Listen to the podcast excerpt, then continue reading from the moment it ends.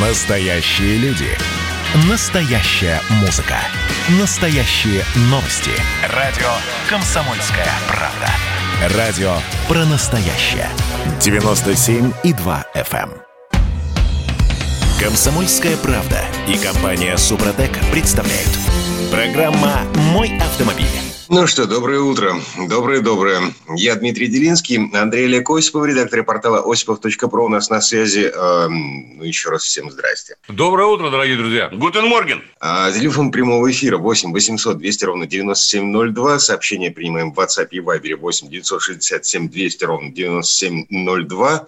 Ну и, собственно, для затравки вот такая тема. А, значит, новые машины в России подорожали на две трети за последние шесть лет.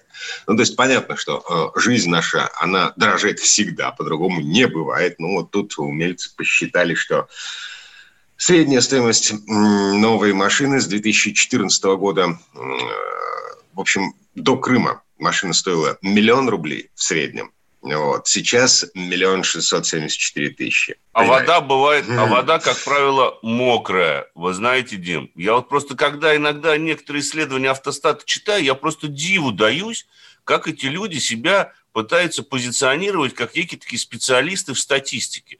Ну, я уже... Я уже Не, ну, статистика, статистика. Ну, с учетом есть, того, да. что они еще в две тысячи третьем году, собственно говоря, стырили у нас формулу э, расчета стоимости владения, и с тех пор, так сказать, с нами не желают общаться. Это вот то же самое. Это вот э, констатация факта. А давайте посчитаем, насколько с две тысячи четырнадцатого года по сравнению с две тысячи двадцатым подешевела наша национальная валюта, как подрос доллар. И давайте, на самом деле, немножечко даже порадуемся, что средняя цена нового автомобиля за шесть лет выросла всего лишь на шестьдесят семь процентов, а не на сто процентов, как ей следовало бы, если бы она, так сказать, полностью следовала, опять же, за тавтологию, я вот тут извиняюсь, за, собственно говоря, курсом нашей национальной валюты. Поэтому это вот, ну да, отлично. То есть, погодите, вы хотите сказать, что машины подешевели? То есть, Конечно. На российском рынке машины стали дешевле? Да. Если вы возьмете, пересчитаете, допустим, Солярис, который стоил, я не знаю, там, восемьсот тысяч рублей, что составляло двенадцать, там, тринадцать тысяч долларов, э, какой? Это составляло двадцать тысяч долларов в две тысячи четвёртом году, когда у нас курс там был тридцать пять сорок, давайте даже возьмем, и поделите восемьсот тысяч рублей на нынешние шестьдесят. И вы увидите, что в долларовом выражении наши машины подорожали. Ну, подешевели. Авто... Подешевели, точнее. А в, в рублевом выражении они на самом деле подешевели. Другой вопрос, что наш, э, наш заработок, к сожалению, не так увеличился, как упал э, рубль. Э, но это вот для автостата типично. Это все равно, что они как-то в прошлом или в позапрошлом году выложили вообще гениальное исследование, которое меня просто... Ну вот оно сразу же для меня все понятно стало. Они сказали, что э, машины типа...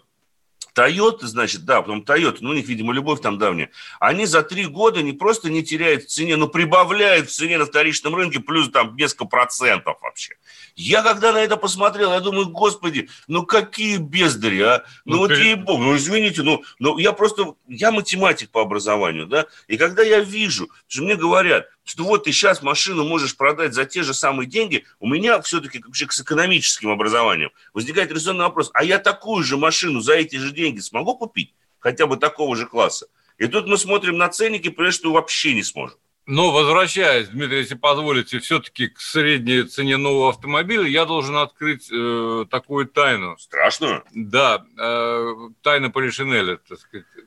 Дорожают автомобили новые во всем мире. Конечно. Вне зависимости от рынка. Дело в том, что то, из чего делаются автомобили, а автомобили, перефразируя Казьму Прудкову, подобны колбасам, чем, они, чем их начинят, то они э, носят в себе, так сказать, да?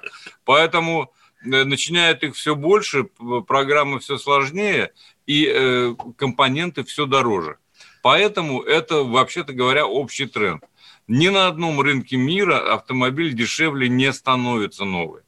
Ну, как правило, да, какие-то, может быть, там есть Нет. исключения, но это именно так. Кроме всего прочего, увеличивается стоимость владения автомобилем, потому что все расходные материалы тоже дорожают. Особенно в России. И это нормальный тренд. Ну, в России там особенно, не особенно, может, где-то еще дороже становится, но... Главное, что это обычное, в общем, явление. И есть Поэтому... еще один момент, на самом деле. Да. Есть еще один момент, связанный с тем, что, как если вы посмотрите, каждая новая модель всегда дороже модели предыдущей. И это связано не только с тем, что дорожают материалы. Это политика каждого производителя. Если бы выходящая на рынок модель стоила бы дешевле, чем ее предшественник, это означало бы абсолютное убийство вторичного рынка. Это означало бы, что машина через три-пять лет вообще очень здорово теряла в цене. Поэтому для того, чтобы поддерживать в том числе да, вторичный конечно. рынок, оборот вот собственной модели на вторичном рынке, каждая новая модель всегда дороже. Она не может быть дешевле, чем предшественник. Это закон рыночной экономики и вывода нового продукта. Поэтому удивляться тут не стоит. Другой вопрос, что если мы берем национальную валюту, да, у нас на шестьдесят семь процентов.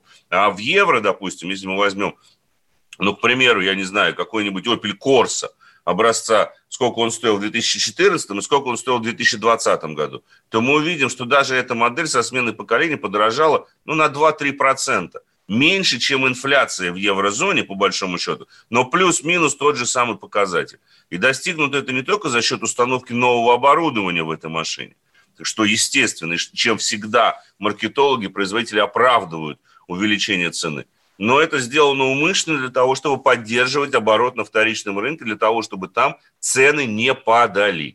Вот это еще один такой, так сказать, инструмент, который всегда пользуется производителями, абсолютно нормальный экономически. Поэтому банальнейший совет для тех, кто э, присматривается к новым автомобилям. Покупайте тогда, когда есть деньги. Когда у вас не, есть деньги, не конечно. Не ждите ни скидок, ничего. Просто, ничего ждать просто не надо. Потому что дешеветь, увы, ничего не будет. Это точно. Это вот точно. Такая история. Дмитрий? Дмитрий? Слушайте, ну печально вообще. На, на самом деле, пугающие, страшные цифры, потому что, ну, условно говоря, десять лет назад я покупал предыдущую свою машину. Значит, я смотрел на рынок и понимал, что за миллион рублей я куплю вот, вот это. Сейчас я смотрю на рынок и понимаю, что за миллион рублей я... Ничего не куплю. Чтобы, чтобы себя успокоить, Дмитрий, вы можете перевести ту, та, прежнюю покупку в доллары, и посчитать, сколько в долларах сейчас. То есть и ты считаешь, что это легче. Успокоение, да, от конечно, того, что сейчас Дима конечно. пересчитает, сколько он тогда долларов потратил, и сколько сейчас он их получит. Конечно. Мне кажется, ну, это будет расстройство. Все-таки, все-таки. Впрочем, тухом хау, как говорят выпускники МГИМО. Mm-hmm. Так что э, um... все, увы, дорожает. А как пел поэт, а особенно штаны и алкоголь. Да, алкоголь, кстати. А на алкоголь так не подорожал за шесть лет. Нет. У нас вот в плане водки стабильность. Правильно, она чиста на просвет, ибо основа бюджета. Вот, правильно на самом деле. Ну, ладно, Дим, да, ну еще, про... еще немного статистики. Да, давайте. Да, тут... Эм... Да, Департамент транспорта Москвы опубликовал э, цифры, которые я, честно говоря, не знаю, как воспринимать. То ли это наезд на агрегаторов э, такси, вот, то ли... Э, Ну, в общем, судите сами. За девять месяцев две тысячи двадцатого года количество погибших в ДТП с участием машин такси в Москве выросло на двадцать пять процентов, на четверть по сравнению с годом предыдущим. В абсолютных цифрах сорок пять человек погибших в ДТП с участием машин такси. Что это? Это, это констатация факта. И на самом деле яркая демонстрация того, что у нас происходит в плане тех людей, кто нас перевозит в такси. Более того, буквально вчера вечером столичный департамент транспорта предпринял очередной, как вы, так сказать, изволили выразиться, это действительно наезд на агрегаторов. Они обвинили агрегаторов такси в отсутствии контроля за соблюдением водителем противоэпидемиологических мер. Что является да. абсолютной правдой. Сотрудники МАДИ и Роспотребнадзора установили в ходе ежедневных проверок, что шесть из десяти таксистов в Москве не соблюдают требования по профилактике коронавируса. Мне кажется, в регионах это не соблюдает девять из десяти таксистов. Но я, по крайней мере, могу судить по тому же самому Крыму, где таксисты маски носят. Ну, в Крыму там вообще, так сказать, отдельная тема. Поэтому... Эта проблема существует. И в Москве это действительно проблема. И на самом деле правильно, что обращают на это внимание. Правильно делают. Другое, да, другое дело, что, во-первых, это, вот этому заставить делать, то есть соблюдать меры противокарантинные, все-таки легче, чем добиться того, чтобы таксисты водили прилично автомобили и были готовы к движению в Москве. Вот с этим сложнее. И сколько бы Дептранс в предыдущие годы, я бы так сказал, сколько бы не занимался тем, что заставлял их пересдавать экзамены и так далее. Да вроде бы фикция. Какие-то курсы. Все это фикция. На самом деле э, таксисты ездят, мягко говоря, безобразно. Отвратительно. В городе. И ну, процентов восемьдесят из них просто не готовы к тому, чтобы водить машину в таком городе, как Москва. Или Санкт-Петербург. Или Санкт-Петербург. Значение, большой разницы нет. Большой разницы действительно Просто нет. в крупных городах, конечно, в крупных городах больше мигрантов, в отличие, допустим, от э, других регионов России. Но дело не в мигрантах. Но дело в данном случае не в мигрантах, потому что, ну, по большому счету, давайте будем откровенны, если мы платим за такси, как за услугу, то мы вот свои оплаты должны гарантировать себе безопасность оказываемой услуги. Да? Кто за эту безопасность отвечает? И каким образом она контролируется? Вопрос не меня как клиента. Это вопрос уже лежит немножко в другой плоскости. И поэтому вот сейчас, когда Госдума рассматривает очередной закон о такси, конечно, им необходимо бы это учесть. Более того, мы совершенно с Андреем убеждены, тут у нас, пожалуй, наверное, единое мнение, мы обсуждали эту тему, что должны за безопасность отвечать те, кто организовывает услуги, в частности, агрегаторы. Да. У нас, по сути, в Москве, не знаю, как в Питере, я думаю, то же самое, один агрегатор такси, и он должен нести полную ответственность за то, что происходит на дорогах. Но мы еще поговорим об этом обязательно. «Комсомольская правда» и компания «Супротек» представляют. Программа «Мой автомобиль». Слушайте, а может, корень проблемы в том, что таксистов просто мало? Ну, эм, то есть мы понимаем, что из-за коронавируса, из-за э, закрытия границ, из-за э, падения экономики очень многие просто тупо разъехались из больших крупных городов. Эм, я не имею в виду э, этих... мигрантов из других стран, я имею в виду внутреннюю миграцию, внутри страны. Это мы вернулись в студию радио «Комсомольская правда». Я Дмитрий Делинский, Андрей Лекосипов у нас на связи. Мы не договорили про таксистов. А, Может, на проблема самом в том, деле... что да. людей слишком мало осталось в этом деле? Ну, давайте посмотрим тогда на хронологию событий. Вот когда у нас такси начало резко дешеветь, произошло это вследствие появления крупных агрегаторов. Крупные агрегаторы вроде как привели к типа созданию конкуренции. Здесь в скобках надо слово «конкуренция» в очень больших кавычках даже взять. Да, кстати, это важная вещь. Это очень, в очень больших кавычках. И, соответственно, это привело к снижению заработка таксистов. Как результат, вот, скажем так, коренные таксисты, которые существовали еще там в советские времена, для них этот бизнес перестал быть интересен вообще. Соответственно, выпадающую часть этого населения тут же возместили мигрантами. Потому что ведь посмотрите сейчас, какая ситуация. Цену на поездку обуславливает не водитель, не автопарк, а вот тот самый агрегатор. И получается, что на фоне падения заработков мы получили крайне низкое, что абсолютно на самом деле логично. На фоне снижения доходов мы получаем ухудшение качества предоставляемой услуги. Это обычный рыночный закон, которые действуют во всех, на самом деле, странах и экономиках мира. Сейчас мы с вами говорим, вот кризис, вот нет внутренней миграции, да и, в общем-то, количество мигрантов, которые приезжают из стран ближнего зарубежья, тоже не хватает, рабочие места пустуют. Но я что-то не заметил, что у нас увеличились заработные платы и доходы тех же самых таксистов. Как агрегаторы устанавливали минимальную цену, как они себе забирали огромный размер комиссий. В некоторых случаях ведь комиссия, кто бы там что ни утверждал э, с, среди тех же самых агрегаторов, но в некоторых случаях комиссия составляет тридцать и сорок процентов от суммы заказа.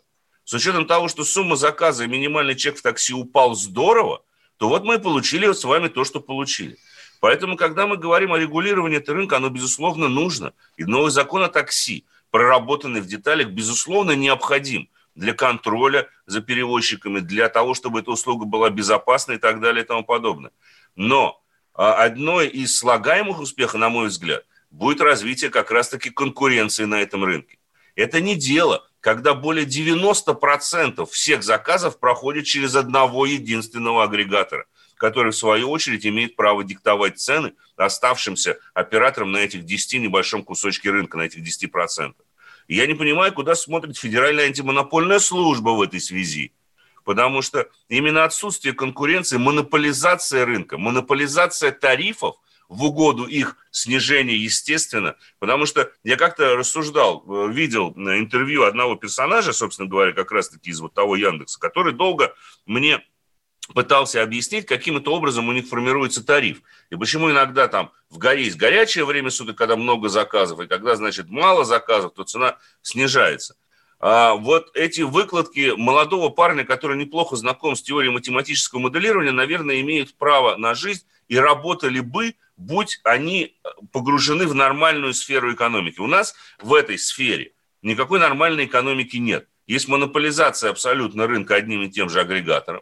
Уже полное практически отсутствие вот по старому, по советскому таксопарков, потому что сейчас таксопарк – это офис в бизнес-центре и стоянка внизу на пятнадцать на двадцать машин, а то и больше. И вот это называется таксопарком. Они не обслуживают машины, они, естественно, не осуществляют никакого предрейсового контроля водителей. Они слабо следят за условиями труда, потому что таксисты реально перерабатывают. Но опять же возвращаемся к тому, почему они перерабатывают. Потому что они вынуждены это делать. Они вынуждены, чтобы хоть как-то зарабатывать деньги, они вынуждены перерабатывать. Поэтому тут не надо говорить о том, что проблема в мигрантах, во внутренней миграции, во внешней миграции. Проблема в самом рынке, в том, что он, а, не отрегулирован или зарегулирован, и, б, в нем присутствует монополи- монопольный элемент в виде того же самого агрегатора, который абсолютно все это дело монополизировал. То есть как только мы здесь наладим конкуренцию, и, естественно, как только мы примем нормальный закон о такси работающий, вот тогда, глядишь, у нас и наступит баланс цен. Потому что, ну, я, например, считаю, что сейчас цены на такси в Москве более чем доступны. И в Санкт-Петербурге, я думаю, наблюдается ровно такая же ситуация. Но, простите, а кто это вам сказал, что такси является доступным видом транспорта, альтернативой обычному автобусу и троллейбусу, как это наблюдается сейчас в крупных городах? Школьники скидываются по десять, по двадцать рублей, чтобы доехать от школы до какого-нибудь кафе, развлекательного центра или дома. Это когда это такси так стоило? Посмотрите на цены на такси в Америке, в любой другой европейской стране, в развитой, я имею в виду, в цивилизованной стране, я не говорю про Индию или Узбекистан, да? А, так там такси – это достаточно дорогое удовольствие, оно в разы дороже любого другого общественного транспорта. И это нормально, потому что вы тем самым, в том числе, получаете надежду на безопасное перемещение в этом автомобиле. Вот и все. И вот как мне пишут, нам сейчас я тут смотрю, корень проблемы в том, что восемьдесят процентов это мигранты, которые не то что правила по-русски говорить не умеют. Ну хорошо, тогда, а кто их берет на работу? Их берет на работу монопольный агрегатор, который дает им право перевозить пассажиров. Почему они не контролируют этих людей? В Лондоне для того, чтобы получить лицензию таксиста, ты не то что должен сдать, сдать экзамен на знание английского языка, ты должен сдать экзамен на знание улиц города. Причем без всяких навигаторов и так далее. У нас они ездят исключительно по навигаторам, потому что их берут, потому что их никто не контролирует. Никто не проводит нормальных экзаменов. Все это делается для галочки. А пока это будет делаться для галочки, вот мы и будем говорить о том, что количество погибших составило сорок пять человек, да даже как... в эпоху пандемии. И да. Пестрят ленты новостные, там таксист пристал к молодой девушке. В общем, какая-то жуть происходит. Естественно. Время от времени. И это, это тоже э, тренд, как это не, не грустно. Короче говоря, нужна конкуренция, нужен нормальный закон. Конечно. И нужно понимание того, что хорошее дешевым быть не может. Естественно. Вот и все. Вот и все. Давайте к другим темам, Дима, если не возражаете. Так, да, еще один э, любопытный тренд. Э, ну, как бы, вот э, оцените заголовок, кликбейтность заголовка, да? Ага. Э, значит, российский рынок электрокаров, электрических машин, растет быстрее, чем европейский рынок электрических автомобилей. Ну, был один, стало два, называется. Это примерно так. Но на самом деле, да, потому что, в общем, это нормальная ситуация. За всем миром мы подтягиваемся, естественно. Что бы там ни говорили, газ, да, пока он у нас в неограниченном количестве, он достаточно дешевый. Национальное достояние. Вот, но, тем не менее, общемировой тренд – это все-таки электричество. Да. Кто бы там что ни говорил. Поэтому вот эти вот причитания насчет того, что а вот выработка электроэнергии обходится дорого, а вот утилизация батарей, все это проблемы решаемые. Используйте солнечную энергию, используйте энергию воды, там, я не знаю, ветра и так далее. И все у вас будет нормально с экологией, с экологической точки зрения. Но электромобили, вне всякого сомнения, это будущее. Конечно. Они эффективны, и они чертовски хорошо ездят, как мы убедились. Да, вот у меня сейчас на тесте как раз-таки электромобиль, полный кроссовер Jaguar I-Pace, я о нем расскажу чуть позже, но вообще говоря об электромобилях, об электричестве, мы с вами должны понимать, на мой взгляд, две вещи. Во-первых, автомобиль приходит, приводится в движение за счет какой-то энергии. Либо эта энергия вырабатывается на борту, то есть двигатель внутреннего сгорания, дизель или теория каких-то там, я не знаю, топливных ячеек, водородных двигателей. Но в любом случае должна вырабатываться энергия. Источник энергии у нас, опять же, либо ДВС, либо то же самое электричество. Пока, к сожалению, нет такой отработанной хорошо технологии, что мы можем поставить маленький компактный ядерный реактор на борт самой, самой машины. Это бы решило огромное количество проблем. Потому что ядерные реакции, как вы знаете, вырабатывают огромное количество электроэнергии. Нет, энергии просто. Ну, энергии вообще, которую можно перевести потом в электрическую. Но пока, к сожалению, такой технологии не существует. Поэтому мы пользуемся батареями. И, с другой стороны, есть еще вопрос, так называемый, вот он знаком программистам, hardware и software. То есть, грубо говоря, железо и софт, который это железо обрабатывает. И сейчас эти две вещи толкают себя, прежде всего, за счет как раз-таки развития электротранспорта. Потому что, ну вот, к примеру, одним из, одной из таких хороших особенностей электромобиля было управление тягой и самоуправляемые, так сказать, транспортные средства. В плане хардвера уже есть полностью те же самые лидары, круговые, с обзором на триста шестьдесят градусов. Но тут отстает софт, который пока не может предоставить нам полноценную программу для распознавания, для управления. То есть, грубо говоря, те сигналы, которые получает радар, пока не могут обрабатываться должным образом на уровне компьютера. Не успевает процессор. Значит, опять же возникает вопрос процессора. И все это достаточно взаимосвязано. Но именно с электромобилями это развитие происходит более быстро. Потому что, кто бы что ни говорил, у электромобиля есть одно несомненное, да даже несколько несомненных преимуществ по сравнению с машинами, с традиционными двигателями внутреннего сгорания или дизельными силовыми агрегатами. В электромобиле практически нечему ломаться. В плане стоимости владения электромобиль на сегодняшний день самый выгодный персональный вид транспорта. Потому что за электричество дешевле, расходуется эффективнее. И в некоторых странах, и в некоторых городах, включая, кстати говоря, Россию и город Москву, можно заряжать электромобиль абсолютно бесплатно. В отличие Пока от... Пока еще, да. Да, в отличие от, допустим, заправок и все время дорожающего бензина. И, к слову сказать, я досмотрел на карту заправочных станций, вы знаете, у вас в Питере даже лучше обстоят дела, чем в Москве с этим делом. Потому что, ну я вот сейчас после небольшого перерыва... Мы уже много расскажу. Месяцев об этом говорим. Да, у вас гораздо да. лучше обстоят Слушайте, дела. А, цифра такая. Цифра, очень простая цифра. В сентябре в России был куплен девяносто один новый электромобиль в нашей стране. Ну и в связи с этим, значит, рынок, как считают статистики, вырос в четыре раза. Программа «Мой автомобиль». Как дела, Россия? Ватсап-страна! Это то, что обсуждается и то, что волнует. Это ваши сообщения в прямом эфире, в том числе и голосовые. Каждый будний день с одиннадцати до пятнадцати часов с Михаилом Антоновым. Эфир открыт для всех. Включайтесь. Радио «Комсомольская правда». Радио про настоящее. «Комсомольская правда» и компания «Супротек» представляют. Программа «Мой автомобиль». Будущее все-таки наступает, причем электрическое будущее. По итогам две тысячи двадцатого года электромобили и гибриды займут десять процентов от всех проданных машин в Европе, имеется в виду новых проданных. И этот показатель по сравнению с две тысячи девятнадцатым годом вырастет втрое. В России темпы опережающие, но у нас, как мы уже поняли, низкая база. Если в Европе электрические машины продаются тысячами экземпляров, то в нашей стране, сколько еще раз, кто-нибудь помнит, триста сорок машин. Да, триста сорок машин в этом году было продано. Новых. На всю нашу страну. Это мы вернулись, да. Андрей Олег Осипов, редактор портала осипов точка ру у нас на связи. Я Дмитрий Делинский. Что у нас еще по электричеству есть? А, ну, поговорим, конечно, совершенно штука.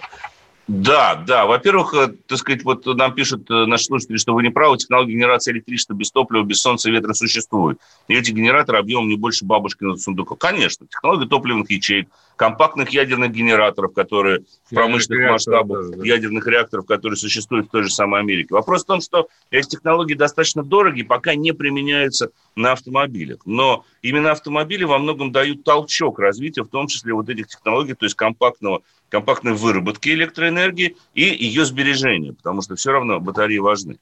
И э, переходя, собственно говоря, абсолютно логично тут будет перейти как раз-таки к машине, на которой я сейчас езжу. Это полноприводный кроссовер Jaguar I-Pace, полностью электрический.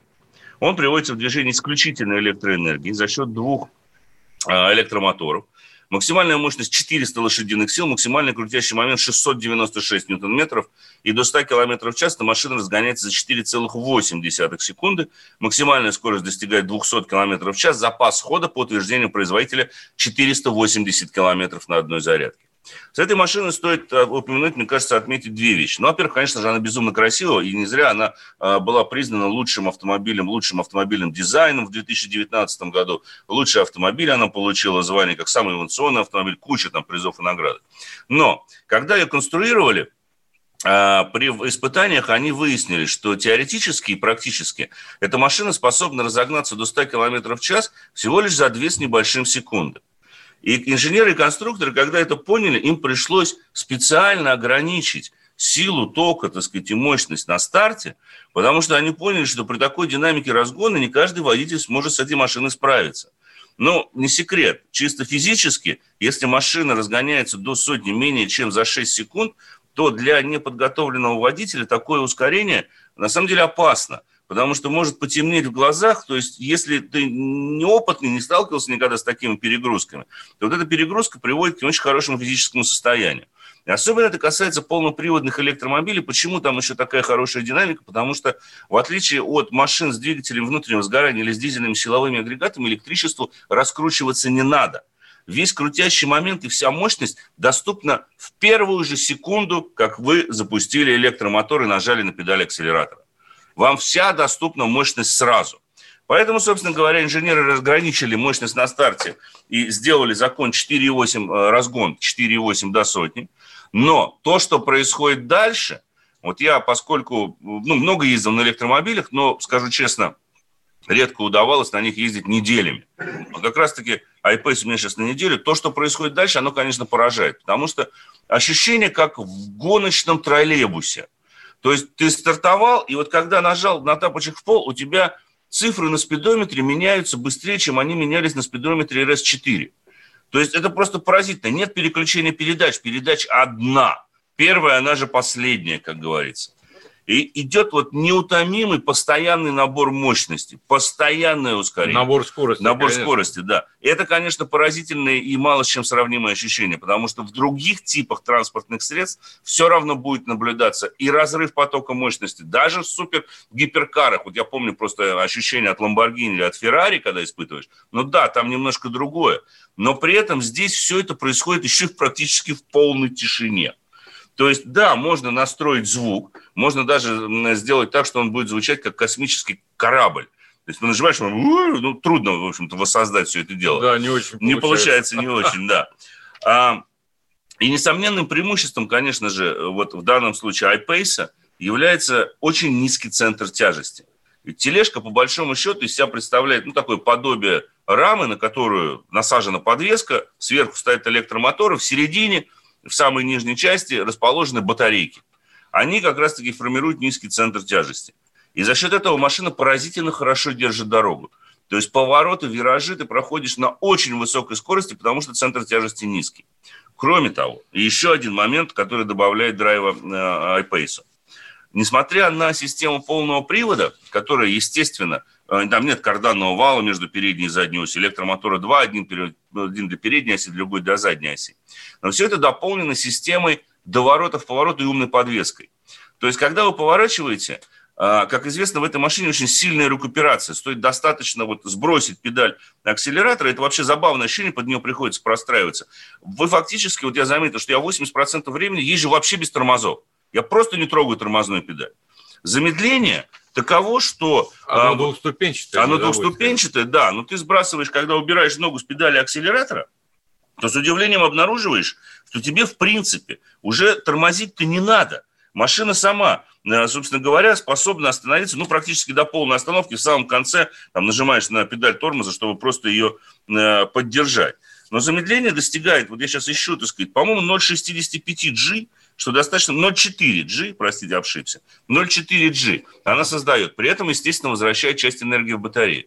Так вот, в поворотах, что самое забавное, она начинает докручивать, или точнее притормаживать внутреннее колесо всегда, а внешнее, регулировать скорость внешнего колеса на каждой из осей, сообразно тому, куда у нас повернут руль и насколько стабильно машина держится за дорожное полотно. То есть нет ли момента срыва, да, и так далее. Я скажу честно, пока не дрифтил, пока не, не знаю, как это все будет работать в случае пробуксовки всех колес. Если позволишь, небольшая ремарка. Дело в том, что мне довелось, когда только-только автомобиль был создан, мне довелось испытывать его э, на юге Португалии на автодроме. На знаменитом автодроме. И я должен да. сказать, да, там достаточно знаменитый автодром, я должен сказать, что я пугался раньше, чем автомобиль. Да. То есть настолько по-спортивному настроен да. Jaguar I-Pace, что тут мама не горюет, так сказать, ты действительно чувствуешь себя гонщиком. Кроме всего прочего, вот Андрей сказал о системе рекуперации, вы сами настраиваете, вы сами выбираете режим педали акселератора. Но это у меня по умолчанию стоит, стоит мне выше крыши хватает. Один, ты уже на втором уровне, то есть это активное ты торможение. Уже на втором уровне перешел. Да, на втором уровне. Я должен сказать, что и заряжается автомобиль эффективно. Единственное, что у нас были большие сомнения, когда мы брали да. машину в Москве. Дело в том, что одно дело юг Португалии, совершенно другое дело Москва, которая близится к зиме. В общем-то, холодно сейчас в столице, как и в Питере, кстати сказать. Так вот, были некоторые сомнения. Но, к удивлению, вот я в первый день получил, у меня было восемьдесят девять процентов, если не ошибаюсь, зарядки, ну почти да. полная, да? Я доехал через пробки, пол Москвы проехал, у меня меньше на пять процентов всего лишь стало. Но вот сейчас, сейчас, вот сейчас сколько, ну вот четыре дня я не заряжаю его, сейчас осталось семьдесят с лишним процентов зарядки. То есть, если вы живете и в это городе... это при том, что отопление работает в салоне. Да, естественно, сейчас прохладно. То есть, если вы живете в городе, и ваш ежедневный пробег составляет там около тридцать километров, то заряжать этот автомобиль надо будет не чаще одного раза в неделю. Другой вопрос, что с зарядкой возникают тоже очень забавные штуки. Но, к примеру, в центре Москвы нет проблем с зарядными станциями, их достаточно много. На окраинах Москвы с этим огромные проблемы. Фактически приходится пользоваться этими выборочными станциями либо у дилерских центров, либо, как я сделал вот буквально на днях, я получил право доступа на территорию МГТС. Да, не сочтите это за рекламу, но МГТС просто приятен тем, что вы заезжаете на территорию этих вот телефонных станций, да, телефонных узлов, их принято называть. Как ни странно, да. И там есть в том числе быстрые пятидесятипятикиловаттные зарядные станции. То есть нет проблем с парковкой, главное получить пропуск. Но вот тут, опять же, у нас вы заполняете анкету на сайте, все нормально, а потом все равно нужно ехать в центр города, в главный офис для того, чтобы получить формата А пять, ламинированную штучку, которую тебе нужно класть под лобовое стекло. Но зато у тебя энергии... Совок неистребим в данном случае, да. Но энергии зато сколько хочешь, и самое главное, она абсолютно бесплатна. Зарядка осуществляется абсолютно бесплатно. Вот у меня сейчас три карточки с собой я вынужден возить. Одна МГТСовская для МГТСовских, вторая шелловская для заправок Shell, потому что там тоже есть зарядные станции, и третья маэсковская. Это московские электри- электронные электрические вот эти сети, которые тоже вот с этой карточкой можно заряжать у их немногочисленных пунктов. Вот в Питере, я обратил внимание, у вас Ленэнерго работает очень гораздо лучше, потому что количество зарядных станций больше, они более равномерно распределены по городу, и это приятно. Мне понравилось, в Подмосковье сейчас началась такая система «Умные столбы». Тоже, кстати, очень перспективная система именно для России. Зарядка есть на каждом фонарном столбе. Специально. Он называется «Умный столб». В него выведена розетка, получаешь карточку МАЭС, и можешь заряжать электромобили чуть ли не от каждого столба, но от этого умного столба.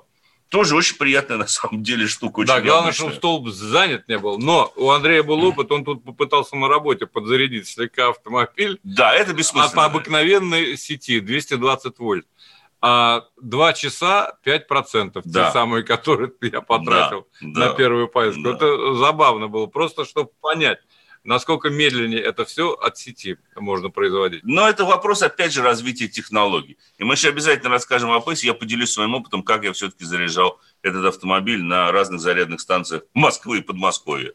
Андрей Олег Осипов, редактор портала осипов точка про. Парни, спасибо, хорошего дня. Всего спасибо. Доброго, дорогие всем друзья, удачи на дорогах. Берегите себя, счастливо. Ага, вот, а... Мы вернемся буквально через пару минут уже с Александром Пикуленко. Речь пойдет о грузовиках, о премиальных грузовиках компании Mercedes-Benz. Про общение, про обмен информацией, эмоциями. Миша, я не могу это письмо не прочитать. Вас приветствует город-герой Минск. Спасибо вам большое за вашу передачу. Слушаем вас всем цехом.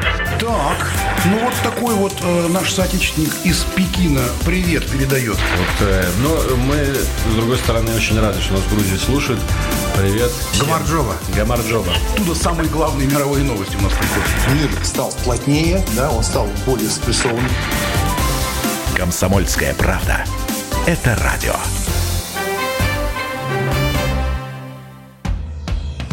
«Комсомольская правда» и компания «Супротек» представляют. Программа «Мой автомобиль». А это мы вернулись в студию радио «Комсомольская правда». Я Дмитрий Делинский. И в этой четверти часа у нас традиционная история от Александра Пикуленко. На этот раз речь пойдет о немецких полноприводных грузовиках «Юнимог» или «Унимог». На это, в общем, компания Mercedes-Benz. Вообще, это настоящий шедевр технического искусства. Первая модель, которая была разработана в далеком тысяча девятьсот сорок пятом году, то есть сразу после войны. А минус у грузовиков один и очень существенный – цена. Но слово Сан Санычу. Предыстория.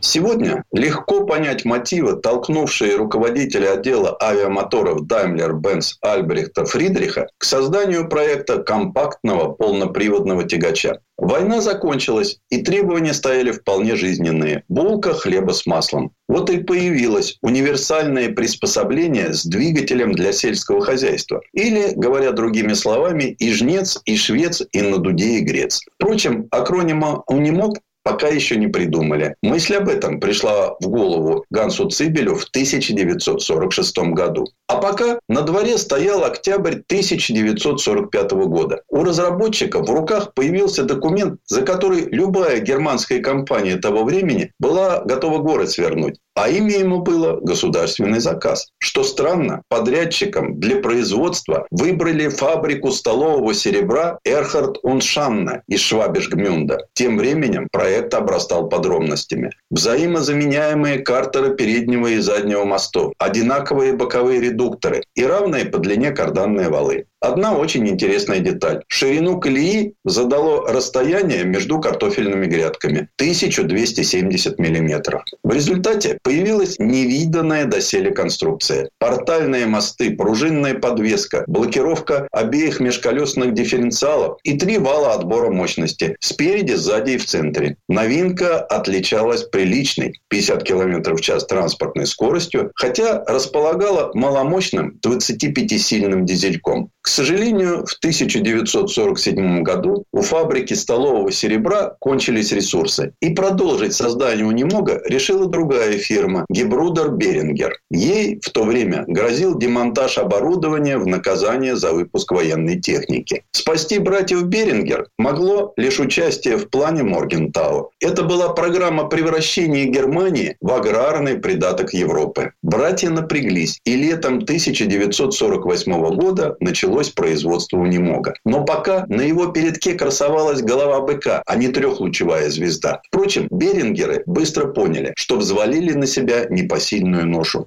И, сделав шестьсот машин, с облегчением передали производство на Mercedes-Benz. Там под это дело отдали старинный завод Daimler в Гагенау. Но, несмотря на такие корни, за своего «Унимог» примут только в тысяча девятьсот пятьдесят шестом. Именно тогда на его капоте и появится трехлучевая звезда. Похоже, что создатели сами не представляли, что изобрели. До тысяча девятьсот пятьдесят шестого года «Унимог» обходился двигателем в двадцать пять лошадиных сил и кабиной с брезентовым верхом. И еще десять лет его выпускали с тридцатисильным мотором. Но, в конце концов, стало ясно, что любая универсальность не беспредельна.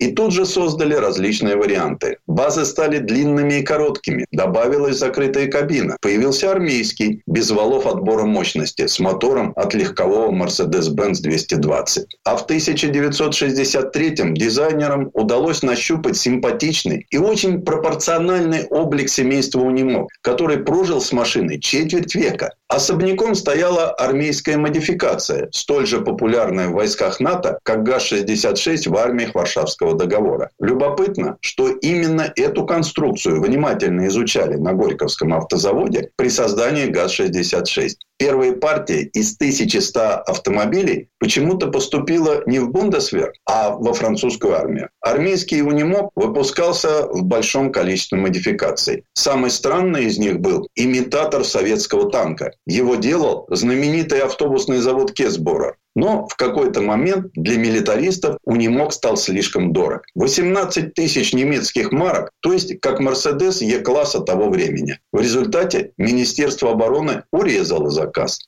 От безысходности на Daimler-Benz решили начать выпуск колесных тракторов. Эксперты восприняли это решение с недоумением. Более того, в своей истории фирма уже делала такие попытки, и все они заканчивались неудачей. Слишком уж дорогие получались сельхозмашины у предприятия, поставлявшего лимузины первым лицам стран половины земного шара. Трактор, получивший название эм бэ трак, сохраняя полную унификацию с Унимок, получил тракторную кабину. Выпускался он с тысяча девятьсот семьдесят второго по тысяча девятьсот девяносто первый годы. Так же, как и на Унимок, в тысяча девятьсот семьдесят седьмом году у него появились дисковые тормоза всех колес. И произошло это задолго до того, как их установили на обычные грузовики. Но в начале девяностых стало понятно, что эксперты-пессимисты оказались правы. Из-за высокой стоимости трактор от Mercedes-Benz стал никому не нужен. Кстати, именно цена была и остается самым острым вопросом для Унимок все годы его существования. Автомобиль был реально хорош, поэтому за него и просили много. Но высокая цена останавливала даже государственных заказчиков. Этим сразу решили воспользоваться конкуренты. В начале семидесятых, когда стало ясно, что текущее семейство Унимок устарело морально и технически, в борьбу за новый заказ от Бундесвера включился консорциум Iveco, DAF Savia и Volvo. Опираясь на недорогие комплектующие от серийных грузовиков, они разработали несколько образцов. Но после тринадцати месяцев изнурительных испытаний конкурс выиграл Унимок. Mercedes-Benz нашел самый простой выход, снизив цену на тринадцать тысяч двести марок за каждый автомобиль. То есть до цены уровня лимузина С-класса. И это сработало. Армия осталась с Унимоком. В гораздо меньшей степени стоимость немцев-универсалов трогала правительство эс эс эс эр. Как известно, в торговых отношениях с Западом наших в первую очередь волновали политические аспекты. Так, в тысяча девятьсот семьдесят третьем году в Сокольниках открылась грандиозная по тем временам выставка Mercedes-Benz. Советских торговых представителей больше всего заинтересовали коммунальные машины, и было решено закупить их для столицы. Первые унимоги вышли на улицы в конце восьмидесятых. А в тысяча девятьсот восьмидесятом году Mercedes-Benz был назван официальным поставщиком Олимпийских игр в Москве. И на автодормехбазы разных районов стали поступать партии универсальных уборочных машин. Зимой они комплектовались плужно-щеточным оборудованием, а летом подметальным. Приобрести более объемный комплект оснастки, а он насчитывал три тысячи пятьсот наименований, коммунальщики просто не захотели. Это в ФРГ с ее высокой стоимостью рабочей силы механизация была оправдана. У нас же многие дополнительные механизмы посчитали буржуазными излишествами. Унимок продолжает выпускать и сегодня. Правда, завод в Гагенау закрыли и делают универсальные машины на крупнейшем в мире автозаводе по производству грузовиков в Карлсруэ. Кстати, как и прежде, коммунальные унимоги мелькают на улицах нашей столицы. Новые и старые. Они продолжают нести службу в городском хозяйстве. И удивляться тут нечему. Полноценной российской альтернативы этим автомобилям-труженикам у нас до сих пор, увы, не создано. Предыстория. Сан Саныч, спасибо. Это был Александр Пикуленко, летописец мировой автомобильной индустрии. И у нас на этом все на сегодня. Дмитрий Делинский. Берегите себя. Программа «Мой автомобиль».